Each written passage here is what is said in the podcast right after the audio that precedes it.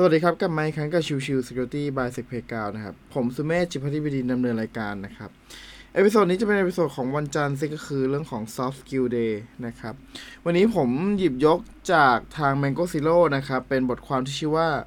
รู้ให้ทัน 6 ปัญหาทางใจฮิตติดชาร์ตของคนวัยทำงานนะครับ ก็เป็นปัญหาที่คนหลาย ๆ คนเจอแหละ คือทำงานไปแล้วมันก็จะมีหลาย ๆ อย่างที่มากระทบเรื่องของจิตใจนะครับ ทีนี้เราก็จะมาดูกันว่าไอภาวะ 6 ปัญหาที่ว่าเนี่ยจะรับมือกันยังไงนะครับปัญหาแรกก็คือสเตรสนะครับหรือก็คือภาวะเครียดนะครับ ผลจากการวิจัยพบว่าคนทำงานในกรุงเทพนะครับจากกรมสุขภาพจิตนะครับเมื่อเดือนกันยายน 2561 เนี่ยระบุว่ามีคนวัยทำงานถึง 34%ถูกความเครียดที่ระดับมากกว่าปกติแย่งความสุขในชีวิตไป โดยเรื่องที่ทำให้คนเครียด 3 อันดับแรกนะครับ อันดับหนึ่งจะเป็นเรื่องของเศรษฐกิจนะครับ30.82%สังคม 20.29%แล้วก็ครอบครัวที่ 14.52%โดยเมื่ออยู่ในภาวะเครียดแล้วนะครับ อาจจะตามมาด้วยการเป็นโรคต่างๆ ตามมานะครับ ไม่ว่าจะเป็นเรื่องของโรคทางเดินอาหาร โรคปวดศีรษะไมเกรน โรคปวดหลัง โรคความดันโลหิตสูง โรคหลอดเลือดสมอง โรคหัวใจ แล้วก็อื่นๆนะครับ อาการของคนที่ตก อยู่ในภาวะความเครียดผิดปกตินะครับ ก็จะมีอาการมึนงง ปวดตามกล้ามเนื้อนะครับ กัดฟัน ปวดศีรษะ แน่นท้อง เบื่ออาหาร นอนหลับยาก หัวใจเต้นเร็วนะครับ หูอื้อ มือเย็น อ่อนเพลีย ท้องร่วงนะครับ ท้องผูก จุกท้อง มึนงง คลื่นไส้อาเจียน หายใจไม่อิ่ม ปวดท้อง วิตกกังวล ตัดสินใจไม่ดี และก็อื่นๆ อีกมากมายนะครับ โดยการรับมือเบื้องต้นนะครับ สังเกต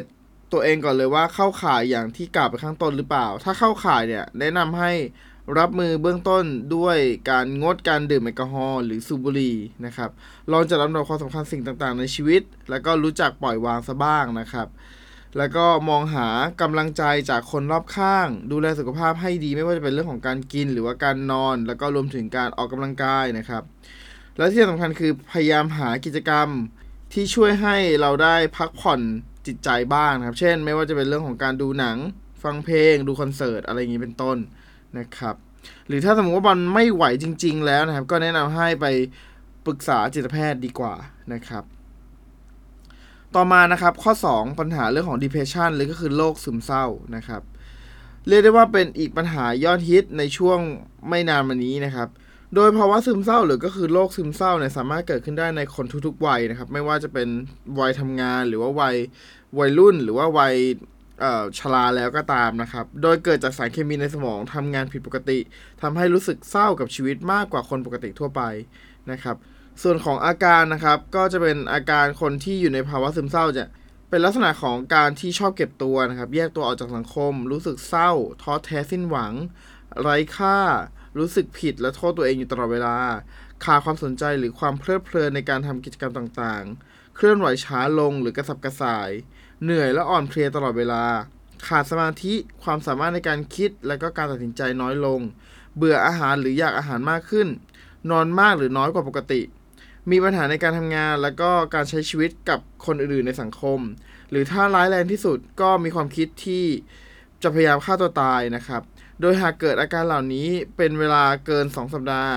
เป็นไปได้อย่างสูงว่าจะอยู่ในภาวะซึมเศร้าแล้วนะครับ การรับมือนะครับโดยปกติเนี่ยโรคซึมเศร้าต้องใช้การรักษาโดยจิตบำบัดควบคู่ไปกับการกินยานะครับ ดังนั้นเนี่ยหากใครที่คิดว่าตัวเองอยู่ในภาวะซึมเศร้าเนี่ยลองโทรปรึกษาสายด่วนสุขภาพ 1323 แล้วก็รีบไปพบจิตแพทย์ให้เร็วที่สุดเท่าที่ไปได้นะครับ ข้อ 3 นะครับ ปัญหาเบิร์นเอาท์ซินโดมนะครับภาวะหมดไฟนะครับ อันนี้เป็นปัญหาที่ค่อนข้างจะเจอเยอะนะครับ โดยปัญหานี้นะครับมักอาจจะเกิดจากที่ว่าปริมาณงานเนี่ยมันเยอะเกินไปจนทำให้ไม่สามารถทำได้สำเร็จนะครับ อาการของคนที่เป็นปัญหานี้นะครับรู้สึกไม่อยากทำงานเหนื่อยล้า มีทัศนคติต่องานที่เป็นลบ หลุดโฟกัสทำงานได้ไม่มีประสิทธิภาพเท่าที่ควร แล้วก็ไม่มีแรงบันดาลใจในการทำงาน ซึ่งอาจมีผลพวงจากความเครียด แล้วก็สามารถลุกลามจนกลายไปเป็นภาวะซึมเศร้าก็ได้เช่นกันนะครับ การรับมือเบื้องต้นนะครับ ก็แนะนำให้ทำการปล่อยวาง แล้วก็แยกเรื่องส่วนตัวกับเรื่องงานออกจากกันนะครับ ดูแลสุขภาพตั้งแต่อาหารการกิน การพักผ่อนการออกกำลังกาย แล้วก็พบเจอพูดคุยกับคนรอบข้าง เพิ่มเติมมากขึ้นพักสายตาระหว่างการทำงานซะบ้าง หรือถ้ายังไม่หายก็ควรจะรีบไปพบแพทย์นะครับ จริงๆแล้วผมเคยพูดในเรื่องเกี่ยวกับคล้ายๆ กับเรื่องของเบิร์นเอาท์เหมือนกันนะครับ ก็คือเรื่องของการที่พยายามจะสร้าง productivity เสียเหลือเกินนะครับ ซึ่งเอาจริง ๆแล้วเนี่ย โดยปกติคนเราครับ ไม่ต้องนั่งคิดว่าทุกๆ วินาทีเราจะทำ productivity อะไรบ้างนะครับ คือเราควรจะมีเวลาพักผ่อน ให้จิตใจแล้วก็ให้ร่างกายของเราพร้อมที่จะกลับมาทำงานบ้างก็ยังดีนะครับดังนั้นเนี่ยผมก็จะฝากไว้เหมือนกันว่าในส่วนเนี้ยก็ถ้าใครที่รู้สึกว่าเบิร์นเอาท์เมื่อไหร่เนี่ยก็แนะนำให้ ทำการพักไปทำอะไรแบบให้มันพักผ่อนหย่อนใจบ้าง เช่นดูหนังทำฮ็อบบี้อะไรอย่างงี้ก็ว่าไปนะครับ ข้อต่อมานะครับเป็น brown out syndrome หรือก็คือภาวะหมดใจนะครับ ภาวะ brown out syndrome เนี่ยเป็นภาวะที่มีการวิจัยแล้วพบว่ามากกว่า burn out syndrome ซะอีกนะครับ ภาวะหมดใจในการทำงานเนี่ยไม่ได้มาจากปริมาณงานที่เยอะนะครับ ไม่ได้เหมือนกับภาวะหมดไฟนะครับ แต่ว่า มาจากความคิดทัศนคติของคนเรานี่แหละที่มันไม่ตรงกับที่องค์กรที่เราทำงานอยู่นะครับ ไม่ว่าจะเป็นเรื่องของโครงสร้างองค์กร วิสัยทัศน์กฎระเบียบ สิทธิ์ในด้านต่างๆ ทิศทางการพัฒนาขององค์กรหรือเงื่อนไขบางประการ ซึ่งพอไม่พอใจ